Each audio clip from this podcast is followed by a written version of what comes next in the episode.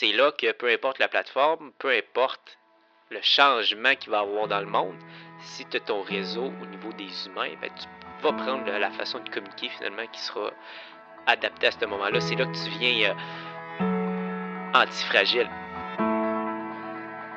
Le podcast Marketing haute fréquence est un rendez-vous entre moi-même, Robin Vézina, expert en publicité Facebook, et moi, Guillaume Bareil, stratège en copywriting. Chaque semaine, dans une discussion, on croise nos dernières réflexions marketing avec notre intérêt pour la pleine conscience, la spiritualité et la psychologie. Ensemble, on explore une nouvelle philosophie qu'on appelle le marketing haute fréquence. Welcome dans notre univers!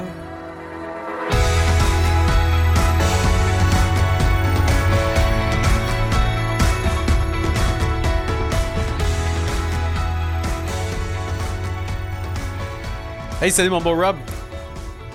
Salut mon beau Guillaume, comment ça va? Ça va bien toi? Ben oui, super, super. Alright, écoute... Qu'est-ce qu'on mange à soir, Pat?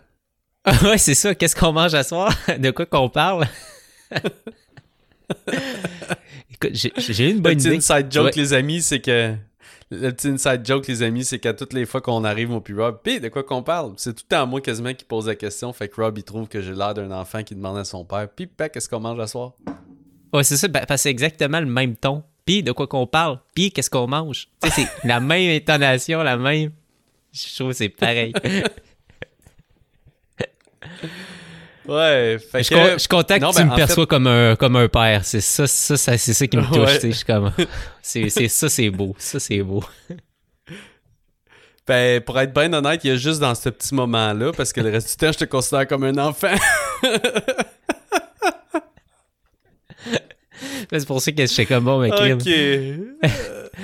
Je suis perçu comme un enfant, mais là, j'ai l'autorité. Quand arrive le moment du podcast, c'est parti. C'est moi qui mène. Bon, all right. Non, on va plonger aujourd'hui dans un sujet que quand même, je pense, depuis la journée que je te connais, que tu me parles de ce sujet-là, à quelque part, c'est de me dire, parfait, Robin... je suis pour 100%, t'es bon un peu Facebook, on investit un peu Facebook, on construit avec la pub Facebook, mais la journée que la pub Facebook, ça ne marchera plus ou que Facebook ne sera plus hot, qu'est-ce qu'on fait? Puis je pense que ça a toujours été une de tes peurs, parce qu'effectivement, je veux dire, c'est la réalité, c'est dangereux à quelque part de mettre tous ses œufs dans un même panier et vous avez souvent entendu dire ça, tu sais, Facebook, c'est comme construire son terrain dans le cours. C'est construire sa maison sur un terrain qui ne nous appartient pas. La journée que Facebook ne fonctionne plus, puis que toi, ta business est construite sur Facebook, you're out of the game, tu sais. Fait qu'on voulait parler un petit peu de cette diversification-là, comment qu'on voit justement la plateforme, est-ce qu'elle va encore bien, est en déclin, comment qu'on fait pour passer peut-être d'un asset à l'autre. Fait qu'on a envie un peu d'aborder ce thinking-là de diversification, puis peut-être en même temps parler de la plateforme, qu'est-ce qu'on en pense, puis je pense que c'est une discussion assez intéressante, puis justement qui peut préparer le bain des mauvaises surprises. Exact. Donc, l'objectif, c'est de se dire, c'est inévitable, ça s'en vient, on veut pas être alarmiste, mais cette plateforme-là mature. Et comme notre chum Martin dit souvent, ben ses enfants sont pas sur Facebook parce que c'est une plateforme de grand-père puis de grand-mère, ce qui est pas tout à fait faux à bien des égards. Fait que quand on a un produit comme ça qui mature, un marché qui mature, il faut se renouveler, peu importe qu'on soit une banque qui dessert des quinquagénaires ou un jeune entrepreneur qui vend à des gens qui ont 30, puis à un moment donné, qui ont 40 ou qui ont 50. Ben, à un moment donné, il faut rajeunir notre audience, puis il faut aller vers d'autres plateformes, il faut penser en tout cas. Fait que là, en ce moment... Moi, depuis effectivement qu'on se connaît et depuis longtemps, je me dis « Ok, wow, c'est cool, Facebook va m'avoir donné un hell of a run, une super belle ride. » Et vraiment, ça m'a servi, cette plateforme-là m'a permis, honnêtement, c'est une des grandes raisons qui m'a permis de me lancer en affaires, qui me permet encore aujourd'hui, sur demande, de remplir des programmes, de créer des stratégies. Et c'est cool que ce soit encore le cas, mais what's next? Vers quoi on va s'en aller? C'est quoi les avenues pour s'assurer d'être encore thrive, encore en train de thriver, encore en train d'être thriving, d'être driver, d'être de thrive, de réussir dans le futur lorsque cette plateforme-là va commencer à être peut-être trop dispendieuse ou moins performée. Il y a la question des données qui s'en vient aussi. Hein? À un moment donné, on va peut-être avoir moins de données, moins de stats qui vont être peut-être moins précises, moins disponibles. Donc, ouais, toutes ces questions-là qu'on veut jaser aujourd'hui ensemble. On peut commencer là peut-être à mettre ta perception à l'heure actuelle ou ton utilisation, bref, comment tu perçois la plateforme en 2021. Ouais. Toi, est-ce que c'est personnellement, si tu as encore une plateforme que tu trouves relevant, mais mettons dans un cadre, là, on va l'appeler de divertissement, aller consommer de l'information. Si tu regardes tes stats sur ton cell, c'est-tu la plateforme la plus utilisée dans le day-to-day, tu penses? Oui, en fait, c'est la plateforme la plus utilisée. Il faut comprendre que aussi mes projets sont enracinés carrément dans Facebook. Ouais. Dans le sens où tu sais, je fais le club élite qu'on fait ensemble, le groupe, la communauté est là, le cercle d'excellence dans lequel je travaille et je suis membre, c'est là. Mes groupes, ma coalition, c'est là. Tu sais, mon groupe Mastermind pour entrepreneurs modernes, les Payette Inc, les François Lemay, tous les programmes que j'achète, c'est tout enraciné, les communautés sont enracinées sur Facebook, donc c'est encore la plateforme que j'utilise le plus. Mais à ma défense, je me suis rarement diverti avec les plateformes sociales, par exemple, je les ai toujours utilisées pour le travail. Mm-hmm. Donc, et il y a un peu de divertissement qui s'insère à travers une couple de tâches, plus de travail. Fait que oui, c'est encore la plateforme que j'utilise le plus, mais pour des fins de travail. Puis c'est de là encore plus mon inquiétude. C'est quoi les autres options qui vont avoir... qu'on va pouvoir aller attirer des gens, puis ensuite de ça, qu'on va pouvoir continuer à... Est-ce qu'on va continuer à avoir le même pattern qu'on a avec Facebook, de l'intégrer autant dans nos business? Fait que c'est ça. Toi, de ton côté? Je peux dire que Facebook, ça doit être justement la plateforme la plus riche de mon côté en interaction. Tu sais, c'est vraiment sur cette plateforme-là que je vais être dans les commentaires, parler avec des gens publiquement. Fait que justement, les groupes est un endroit où sur ma page, mettons, les gens me posent des questions, je vais interagir avec eux. Mais c'est vraiment la plateforme où est-ce que j'ai le plus d'interactions. Mais c'est pas vraiment la plateforme où je vais consommer le plus de contenu. C'est vraiment, quand on parle de consommer du contenu, ma plateforme numéro 1, c'est YouTube. Si on parle de divertissement, c'est là que je vais aller écouter des vidéos peut-être justement plus intéressantes pour m'éduquer, pour apprendre des trucs. Fait que peut-être en termes de consommer du contenu, vraiment YouTube pour moi est la numéro 1. Mais pour l'interaction, Facebook, c'est clair, c'est la numéro 1. Bien au-delà de Instagram. Moi, on dirait que je suis resté, puis c'est là que je me sens vieillir. Tu sais. Je suis vraiment resté confortable sur mon Facebook. Autant que Instagram, c'était ma plateforme préférée en 2013. Je m'en souviens parce que c'est là que j'avais fait le voyage Compostelle, puis c'était vraiment une application de photographie, puis je mettais mes photos, puis je documentais comme tout mon voyage sur Instagram. Je tripais vraiment là, tu sais. J'étais vraiment dans ma phase photo. Mais aussitôt que c'est devenu comme une application populaire en dehors de la photo, je suis comme moins accroché à ça. Puis, justement, consommer des stories ou le fil d'actualité, j'ai moins tendance à aller là. Je vais plus aller sur YouTube. Puis, pour interagir, je vais plus sur Facebook. Fait qu'Instagram est souvent comme la plateforme que je suis moins là, finalement. C'est un peu comme ça que j'utilise. Ça ressemble à ça, mes réseaux, mon split-up, là. Ouais. C'est ça, moi aussi, dans le fond, d'un point de vue Facebook, c'est beaucoup d'interactions dans les communautés. Support client, carrément, ou interaction avec les clients et tout. Puis publicité. Le reste, c'est oui, je publie encore sur ma page. Puis je publie une fois de temps en temps personnel, parce que j'ai beaucoup de gens de mes communautés. J'ai beaucoup, tu sais, c'est un profil personnel, mais je le vois beaucoup comme un branding personnel. Fait que, tu sais, je vais partager une fois de temps en temps ma vie un peu, puisque... une couple de messages. Puis là, j'ai beaucoup d'interactions. C'est super intéressant de ce côté-là. Puis après ça, ben, c'est beaucoup publicité-acquisition. Puis c'est ça, plus qu'on avance, plus qu'on voit que, tu sais, les gens, tu fais de la pub Facebook, des jeunes en bas de Tu sais, des personnes en bas de 30 ans, il n'y en a plus beaucoup, là. Il n'y en a plus beaucoup qui s'inscrivent à nos affaires. Je vois bien plus souvent des femmes ou des hommes qui sont plus à 45, 50, 55 en termes de ratio. C'est ça, j'aurais... Si tu fais de la publicité et un marché cible, 40, 45 plus, Facebook, c'est ta plateforme. Ça, c'est clair. T'as un ROAS direct, ça performe, ça achète. C'est vraiment, vraiment... Je pensais à Marilyn, tu sais, qui, elle, a quand même son programme Belle pour moi, puis ses produits de maquillage qui, quand même, là, sont beaucoup...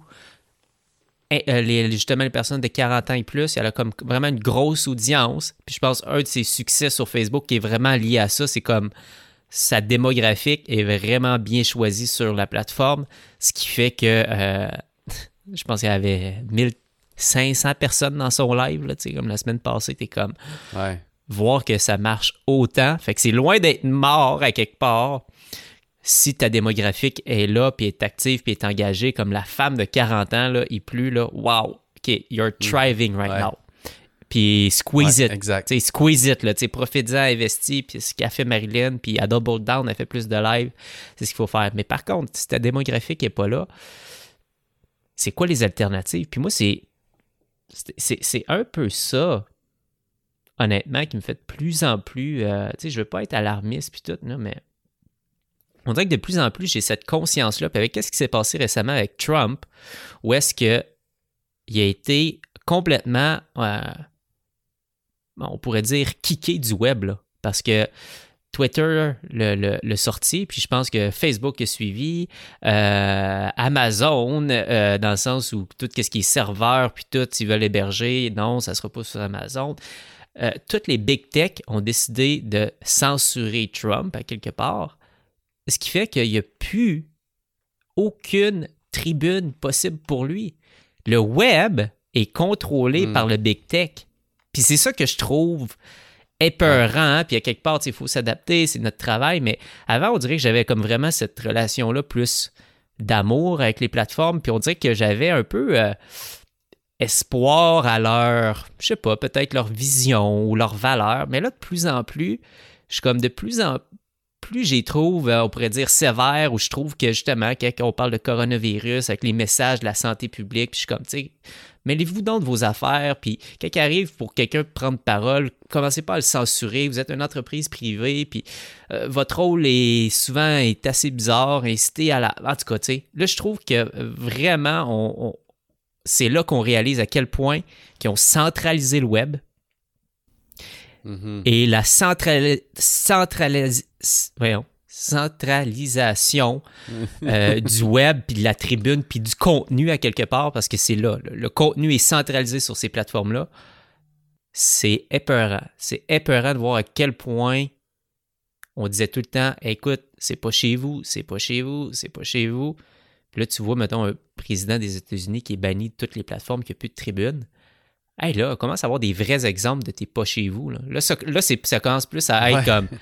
That's real, tu sais. Puis Facebook, justement, bon, avec les annonces, là, ils disent qu'on a 50 à 60 % de notre tracking, on va le perdre. On est comme, oh, OK, on n'était pas chez nous, là. Fait que s'il y a moindrement des petits changements, puis il y a une guerre qui se fait entre Apple et Facebook, c'est nous qui payons le prix. Fait que je suis vraiment un peu apeuré, découragé, entre guillemets, des plateformes.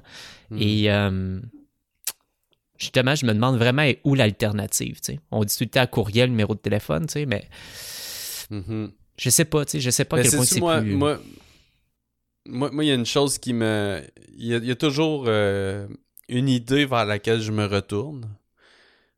Qui me réconforte, parce que moi aussi, j'ai quand même des doutes, des inquiétudes, parfois, tu sais, puis en même temps, je me dis, garde, on est avant-gardiste, on y pense déjà, on est à l'affût, on n'est pas les seuls à être dans cette situation-là, on va trouver des solutions, tu sais.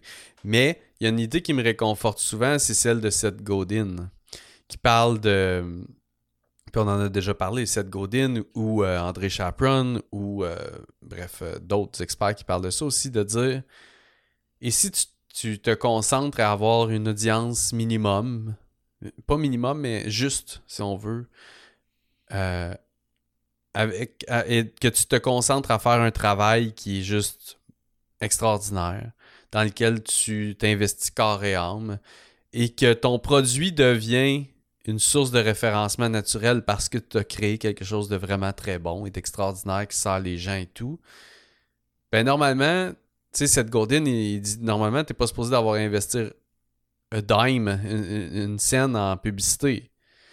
C'est beaucoup plus long, c'est pas ma philosophie. Moi, j'aime bien la pub, et toi aussi, et bref, on aime beaucoup la pub, mais je me réconforte souvent là-dedans de dire « Ah ben, regarde, si c'est ce qu'il faut, et ce qui fait vraiment du sens, ben on va continuer à créer des produits exceptionnels, des expériences exceptionnelles. On va prendre notre budget de pub, puis on va le réinvestir dans nos expériences clients.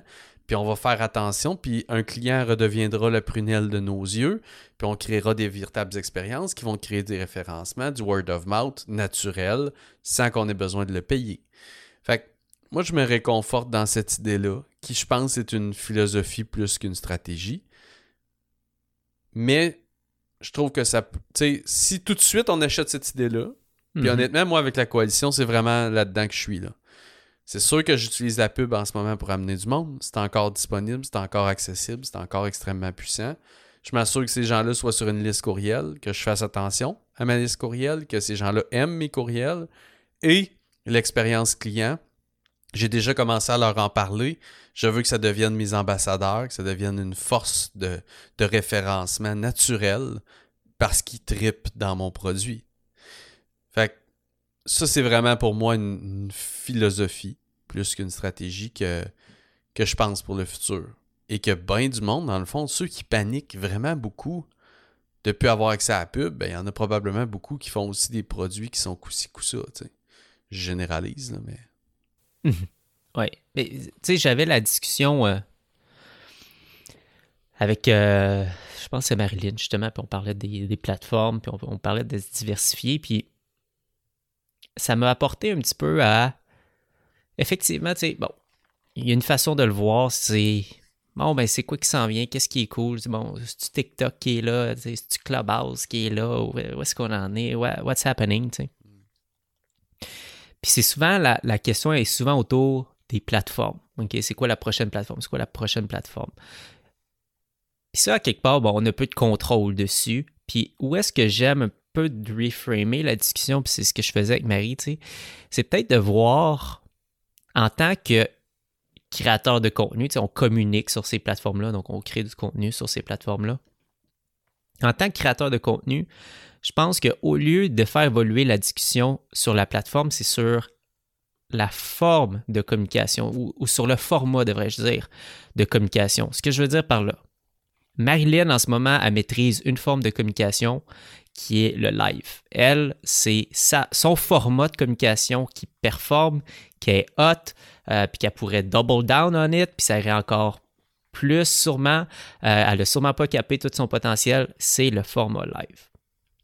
Maintenant, au lieu de dire « Robin, sur quelle plateforme que je devrais investir? » Je suis plus en train de dire « Marilyn, voici... » le genre de format dans lequel que tu devrais investir, qui va être, mettons, la vidéo de 2 à 5 minutes, un petit peu plus produit, qui est short and quick, puis que tu es capable de faire passer ton message. Si tu apprends à communiquer d'une nouvelle façon, je suis sûr que tu vas trouver, à un moment donné, un peu la plateforme qui va récompenser ce type de format-là.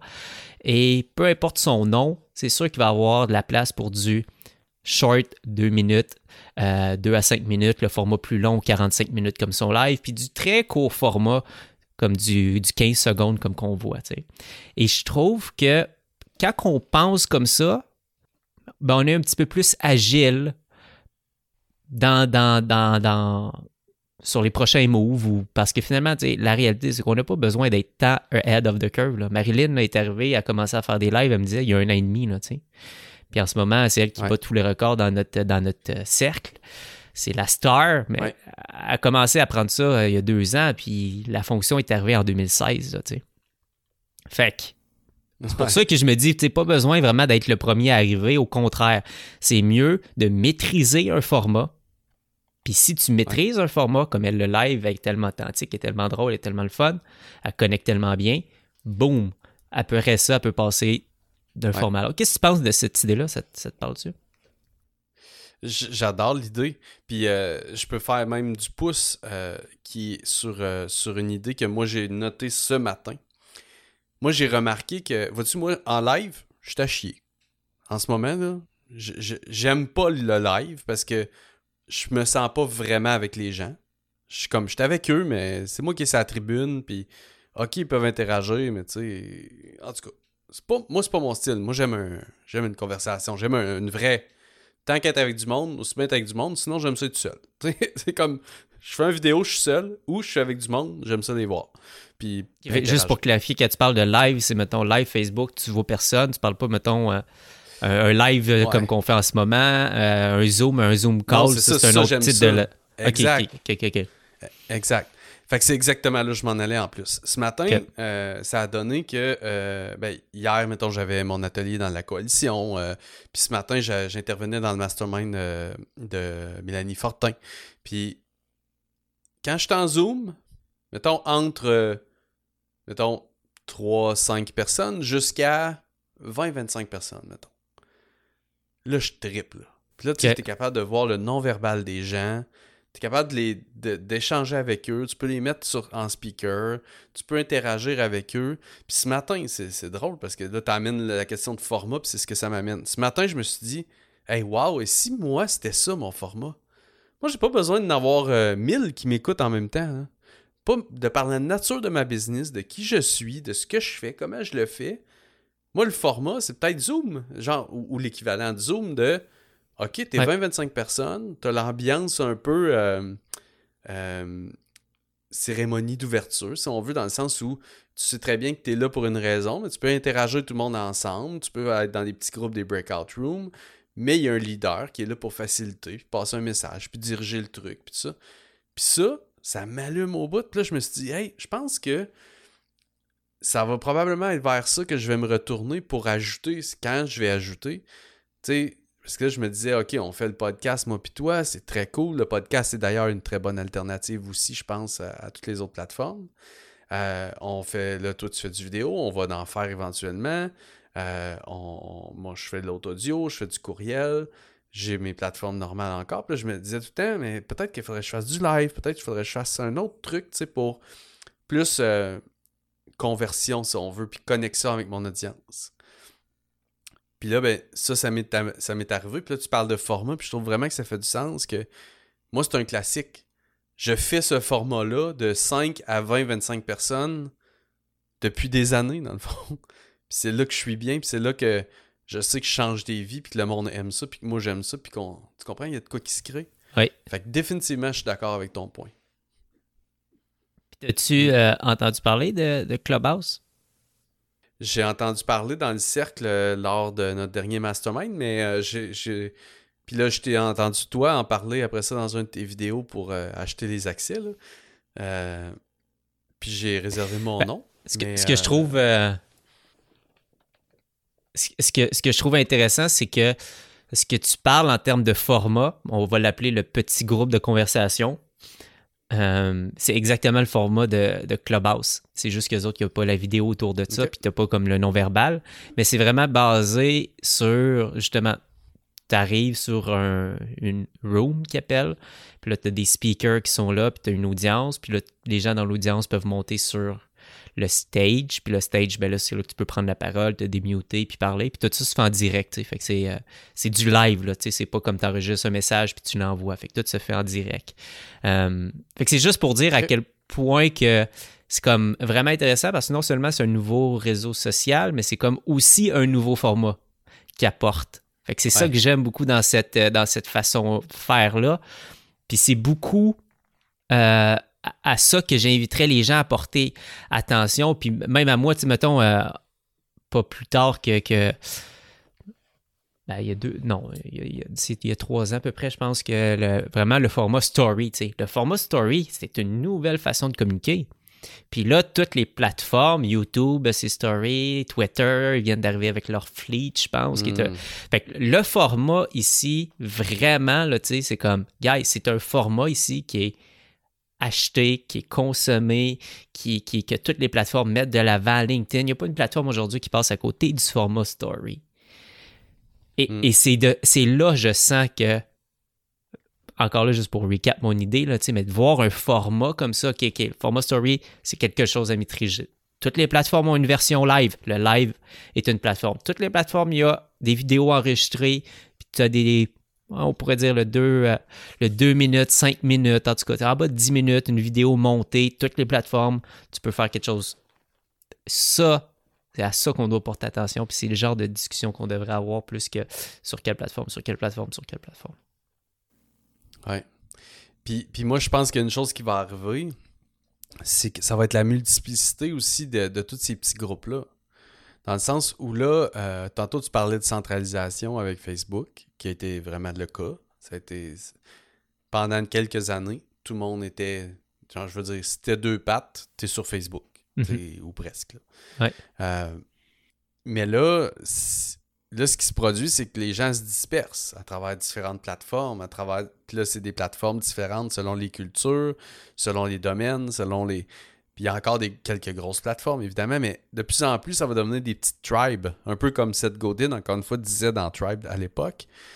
Puis je pense, moi, qu'il faut vraiment avoir un modèle d'affaires puis commencer à réfléchir à comment est-ce qu'on va s'attaquer à des grappes de marché plutôt que des segments de marché. Tu comprends? C'est des grappes que tu commences peut-être avec... T'sais, on a tout accès à 5 à 10 personnes assez facilement qui vont être d'accord pour venir avec nous autres une première fois pour se rassembler. Puis là, en plus, il y a aussi physiquement qu'on ne peut plus se rassembler. Puis c'est pas vrai qu'on va faire des rassemblements de 1000 personnes l'année prochaine. Là. Ça sera pas ça. Là. Fait que tu comprends, c'est comme si tout devient des plus petits volumes, des grappes, moins de monde. Puis que tu t'invites un premier 5-10 personnes. Puis tu grandis graduellement à 15, à 20, à 25...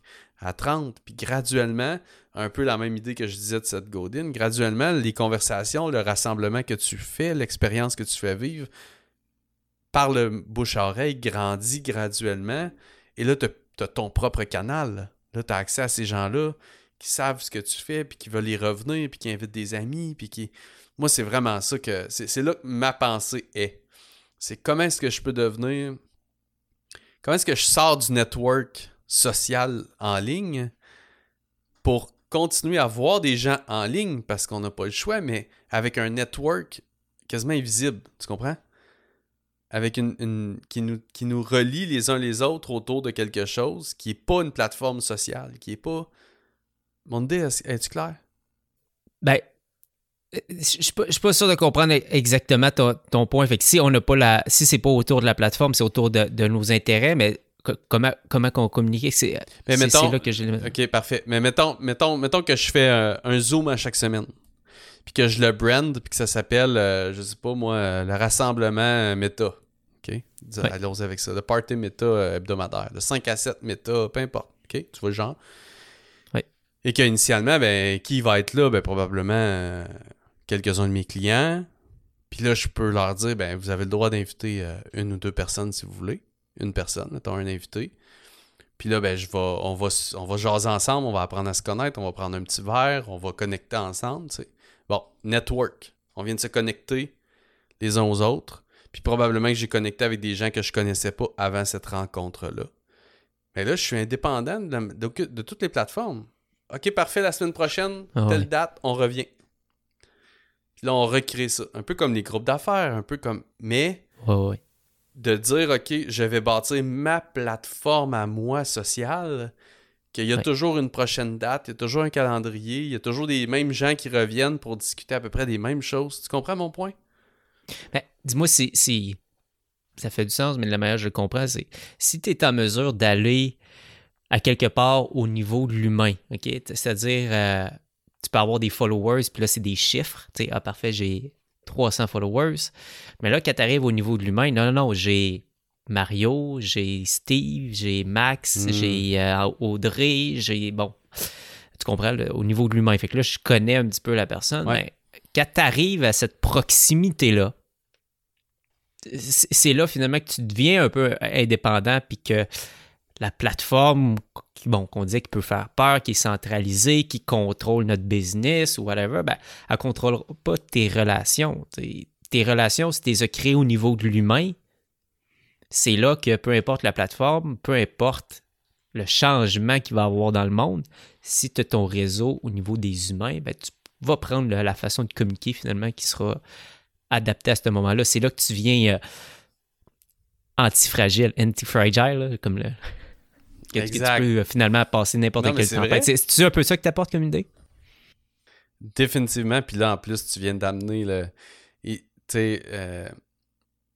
concept de business connection antifragile. Connexion business antifragile, quelque chose comme ça. C'est un peu ça que peu importe ce qui se passe sur les plateformes, peu importe s'il y en a une qui tombe, si les règles changent, si les données sont plus accessibles, si la publicité t'est enlevée, comme moi, c'est déjà arrivé. Moi, avant de te rencontrer, à un moment donné, ou pas longtemps après que je t'ai rencontré, je pense, moi, je ne peux plus faire de publicité Facebook. Mm-hmm. Moi, je ne peux plus, personnellement, faire aucune publicité Facebook. Puis pourtant, j'ai toujours eu des bonnes intentions, là, mais moi, c'est juste plus possible. J'ai toutes mes options ont été, comment qu'on dit, essayées. Ben, il y a eu un moment où ça m'inquiétait. Là, j'étais dans ma vie, je suis correct. Tu sais. Mais mettons que Robin, il dit « Ah, Guillaume, je veux plus le faire. » Ou qu'il n'y a plus personne. Je sais pas. Bref, que je ne peux plus faire de pub. En ce moment, je me sens pas 100% antifragile. Tu sais. Parce que... Et mettons que mon profil personnel m'était enlevé sur Facebook. Et je viens de perdre un méchant réseau. Là, tu sais. Fait que c'est ça que je réfléchis avec toi aujourd'hui, puis que je réfléchis depuis un bout, c'est ça. Comment créer ton noyau de connexion qui est solide, qui est fiable, qui est riche dans le temps, puis indépendamment aussi des plateformes. Ça m'amène vraiment à réfléchir, puis ça m'amène à... Tu me diras si ça te parle. Mais ça m'amène peut-être à faire une petite parenthèse, ou en tout cas une réflexion que j'avais en ce moment. À quel point que la connexion ici est importante. C'est un petit peu ça que tu apportes. Aussitôt que tu vas avoir une connexion avec quelqu'un, avec une personne et avec un réseau, ça t'apporte à quelque part cette assurance-là, puis ça t'apporte cette solidité-là en tant que business. Hors plateforme. Donc, l'importance de la connexion est vitale à quelque part. Puis peu importe le format de communication qu'on utilise, c'est vraiment ça qu'on parle. Puis que nous autres, à travers marketing haute fréquence, qu'on souligne, l'important, c'est bon, avoir un message haute fréquence pour résonner à haute fréquence avec les gens, pour créer une connexion.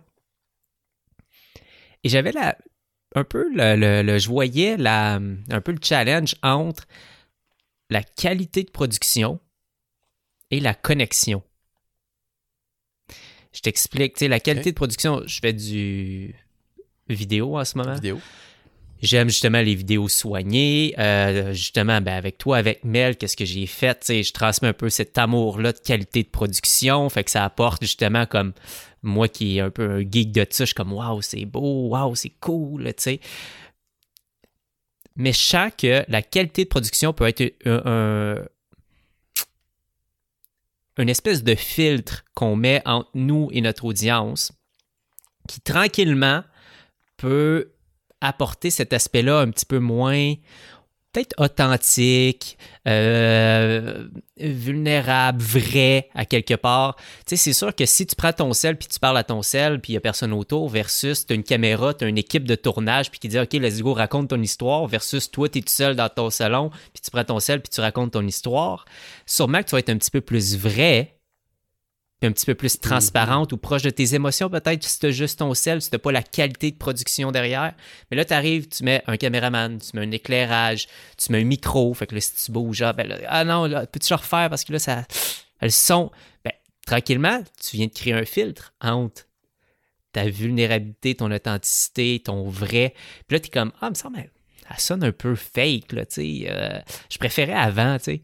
Puis je suis comme, wow! Il y a vraiment, à mon avis, un piège dans lequel que les gens vont tomber dans l'upgrade de matériel, c'est que plus qu'ils vont ajouter du matériel, puis plus qu'ils vont créer un filtre entre eux et leur audience. Et c'est là que des personnes comme Mel puis comme Marilyn sont capables de passer par-dessus ce filtre-là. T'sais, dans le sens, eux autres, ça n'en crée pas un. Mais pour certaines personnes, avoir son éclairage, avoir ça aussi, ou « Ah, là, il faut qu'il se filme avec telle caméra, elle est plus lourde, il ne peut pas filmer quand il veut. » Oh, ces vidéos sont plus pareilles. Même s'ils sont plus beaux, la personne est moins là. Je trouvais ça vraiment intéressant là, de voir un peu ces deux forces-là se battre un contre l'autre. As-tu des idées par rapport à ça ou des... Je sais pas, qu'est-ce que ça t'amène comme réflexion? Moi, ce que j'entends, moi, en fait, ce que j'entends, puis ce qui a été ma réflexion par rapport à ça, c'est que malgré que je dis que je suis pourri en live sur les plateformes sociales, je sais qu'en live avec des clients ou dans des petits contextes de workshop, on va dire, de formation, c'est là que je thrive. Fait que moi, je t'ai demandé de me faire une liste d'épicerie pour upgrader tout mon stock, puis mettre un background, puis que ce soit beau. Pour que, pas pour faire venir une équipe de caméramans puis orchestrer le tout, mais d'être en live et que ce soit professionnel et beau automatiquement. Tu comprends? Fait que je pense que c'est ça le peut-être la ligne à avoir. C'est parce que, puis j'en parlais ce matin, en fait, quand je suis arrivé dans le mastermind à Mélanie, elle a dit, nouveau décor, c'est nice, c'est vraiment beau, tout ça, ta crème, ta cam, puis tout, puis... Elle m'avait jamais dit que j'étais beau comme ça avant, mais là... Et Elle pensait, mais mon point, c'est que... Ouais, c'est ça. Sauf que mon point, c'est que j'ai pas eu à faire rien de plus que ce que je faisais avant, autre que de le faire une fois, organiser le décor. Tu m'as fait un investissement avec ce que tu m'as demandé d'acheter, l'installer, mais maintenant, c'est aussi instantané. Je suis dans la même vulnérabilité, je dis les mêmes genres de choses, Donc, je suis vrai dans un beau décor, avec une belle image. Ça, je pense que c'est un signe de sérieux. Tu sais, je le vois maintenant quand je vais dans des plus gros groupes, puis je vois bien que moi, mon setup, il est sharp en temps, versus l'autre personne qui a un bordel en arrière, qui est sur un mur beige, qui est devant sa porte de salle de bain, tu vois. Fait que je pense que ça, c'est juste une question d'accord. Ça revient à Seth Godin, puis son truc, c'est... OK, si maintenant on gagne notre vie tout en ligne, tout le monde, puis qu'on veut créer une expérience, puis que les gens soient avec nous, puis nous, on transmet du contenu, on enseigne, on coach. Mais crime, ça vaut la peine d'investir, puis d'avoir un décor, puis d'avoir une image qui fait du sens pour que les gens, ils viennent, ils aiment ça, que ça soit le fun, puis que ça vaille la peine, puis que, tu comprends? Fait que c'est un peu mon point là-dessus, ouais. Puis peut-être pour aborder un petit peu la question du départ sur quand on parlait justement, passer d'une plateforme à l'autre, puis ce que j'observe, ce que je vois, c'est que peut-être que ça, on l'avait fait un petit peu, mais c'est toujours en tout cas de partir de sa plateforme, d'établir en tout cas une plateforme principale, mais plus qu'on dépend d'une plateforme, plus qu'on a une plateforme principale, plus qu'on devient fragile en quelque sorte. S'il arrive quoi que ce soit, on perd nos accès, on se fait hacker même, ça n'a pas besoin de la plateforme qui nous censure, on est d'accord, il peut arriver plein d'affaires. Plus qu'on dépend d'une plateforme, donc plus qu'on est fragile. Mais je pense qu'il ne faut jamais perdre quand même un focus sur une plateforme. Moi, en tout cas, personnellement, je sens que c'est comme ça, surtout avec des ressources limitées. C'est comme ça qu'on est vraiment capable d'arriver dans une espèce de phrase de traction, là, puis que là, comme Marilyn, là, l'algorithme l'aime, elle propose, elle rentre dans une phase de traction, mais elle, Instagram aussi, elle est tellement présente avec ses stories, puis les gens y en parlent, fait que, elle a beaucoup de traction à travers une plateforme qu'elle se dévoue. Et c'est qu'une fois qu'on arrive à ce stade-là, à quelque part de traction à l'intérieur d'une plateforme, qu'on est mature pour commencer à se diversifier et là, d'envoyer peut-être justement les personnes qui nous suivent vers la nouvelle plateforme, que, je sais pas, la nouvelle plateforme de l'heure ou le truc qu'on veut essayer. Puis tranquillement, qu'on essaye de diversifier notre contenu finalement ou notre présence en ligne, puis de dire « OK, ben là, en ce moment... J'ai 20 000 followers sur Instagram. Hey, j'ai envie d'essayer Clubhouse, j'ai envie d'essayer TikTok. » Ben, mais elle le fait là, en ce moment. Elle partage ses TikTok sur Instagram. Ah, là, les gens sont comme « Ah, sont au courant qu'elle a un TikTok. » Puis là, tranquillement, il y a une certaine migration de son fanbase, tu sais. Fait que je sens qu'en tout cas, quand on parle de migration ou d'éviter de dépendre d'une plateforme, ben, c'est jamais dans l'optique où quand tu commences, tu te mets partout, puis tu mets tout en même temps, puis tu dis « Regarde, moi, j'ai ma stratégie. » Je trouve que c'est là que les gens se brûlent, puis je vois beaucoup de personnes le faire de même. Tandis que investir sur une plateforme, puis se dire « Regarde, oui, je mets toutes mes œufs dans un même panier en ce moment, que ce soit Instagram, sur ci, sur ça. Je me croise les doigts que tout va bien d'ici là. » Mais là, à un moment donné, quand tu as ta traction, un peu comme elle arrive, là, commence à partager ton TikTok. Commence à essayer une autre plateforme, puis de passer d'un à l'autre. Je sens que c'est beaucoup plus comme ça qu'on peut avoir une stratégie efficace, finalement. Ouais, moi aussi, je suis d'accord avec toi. Je suis d'accord avec toi que c'est une plateforme à la fois pour ne pas virer fou pour plusieurs raisons, puis avoir un fallback, avoir un... Tu sais, comme moi, mettons, il y a eu un bout de temps où 80%, c'était Facebook, tu sais. Puis maintenant, ben, je te dirais que c'est peut-être 60% quand je fais de la pub. Puis sinon, le reste de ma business provient beaucoup de référencement. Puis moi, ça me réconforte énormément. T'sais. Puis honnêtement, je veux que ce soit de plus en plus ça, puis de moins en moins Facebook. C'est vraiment mon objectif. Pour être prêt, pour pouvoir... Mais en même temps, en ce moment, on squeeze. Tantôt, tu l'as dit. Squeeze le maximum de Facebook pour amener les gens dans d'autres choses, dans ton écosystème, dans ta relation, dans ta liste courriel, dans peu importe ce que tu fais, mais que ne pas te dépendre. C'est vraiment une relation. Dans le fond, c'est comme n'importe quoi. Hein? C'est de ne pas être dépendant. Je pense que c'est ça le... Si tu t'imagines demain matin perdre Facebook, puis tu te dis « Aïe, ma business s'écroule », t'es dépendant. Puis t'es vraiment dans une position d'insécurité. C'est clair. Ben comme, tu sais, moi, je veux dire, t'as plus accès à la publicité. Moi, justement, j'en ai fait ma business. Et du jour au lendemain, je perds mon accès publicitaire. Ouais. Puis ils veulent pas me leur donner. Là. Ouais. Je commence à être dans l'eau chaude. Là. Ça commence à être difficile. C'est ça, ma job. Ouais. C'est de jouer dans cet outil-là. Puis il y a plein d'histoires de personnes que c'est ça leur job qui perdent accès à la plateforme. Je suis comme, my God, tu sais, ma business en dépend. Fait que c'est une drôle de relation, je trouve, qu'on a en ce moment, à quel point qu'on ne peut pas se foutre de ces plateformes-là. On peut passer d'une à l'autre, mais il y a tellement une organisation, il y a tellement un monopole, il y a tellement une emprise que le Big Tech, que c'est comme 5, 6, 8 plateformes-là, peut-être dans le monde, contrôle 99% du contenu. Là, t'sais. C'est là que le contenu est. Là. On est passé... d'un contrôle gouvernemental de la communication avec des grands postes de télé à une socialisation très temporaire qui s'est juste privatisée finalement, puis qui s'est rendue des privés qui décident, puis qui ont ce monopole-là. Mais, écoute.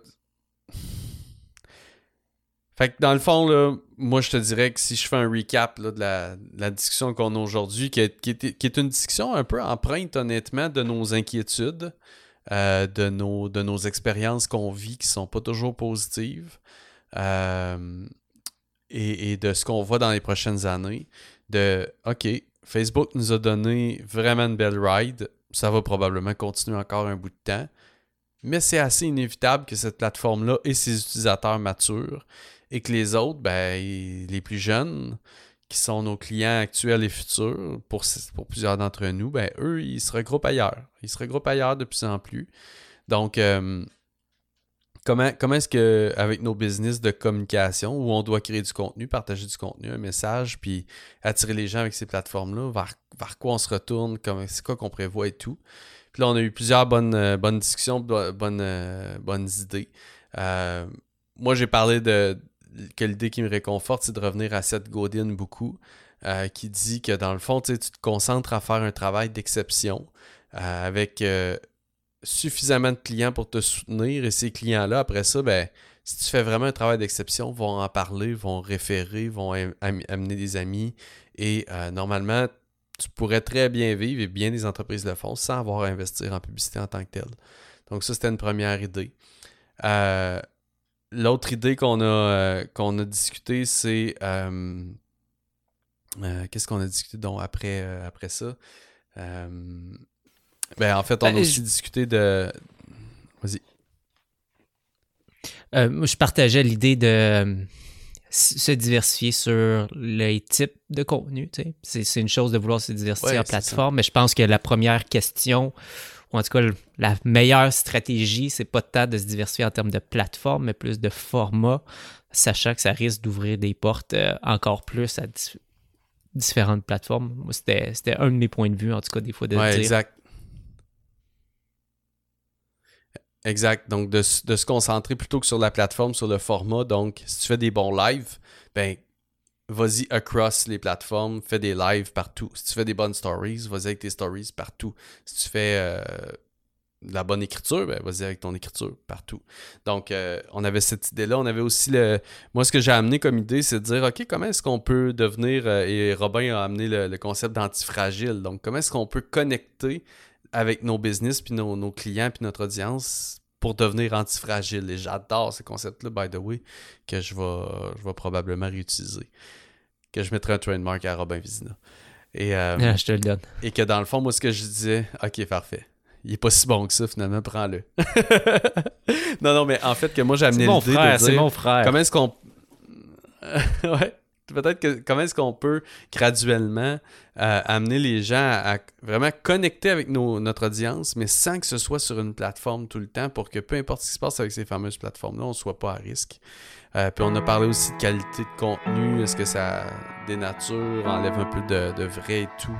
On a eu cette discussion-là aussi. Donc, très belle discussion encore une fois sur... Qu'est-ce qui va se passer dans le monde après Facebook? Comment devenir antifragile sur le web 2.0? Exact. Merci les amis. Merci Guillaume. On se revoit bientôt. Merci tout le monde. Ciao. J'espère que vous avez apprécié cet épisode. Et si vous voulez les notes ou nous écrire vos questions et commentaires, rendez-vous au marketinghautefréquence.com. Et surtout, n'hésitez pas à nous laisser un review sur iTunes ou votre plateforme préférée. On se revoit la semaine prochaine. See you next week.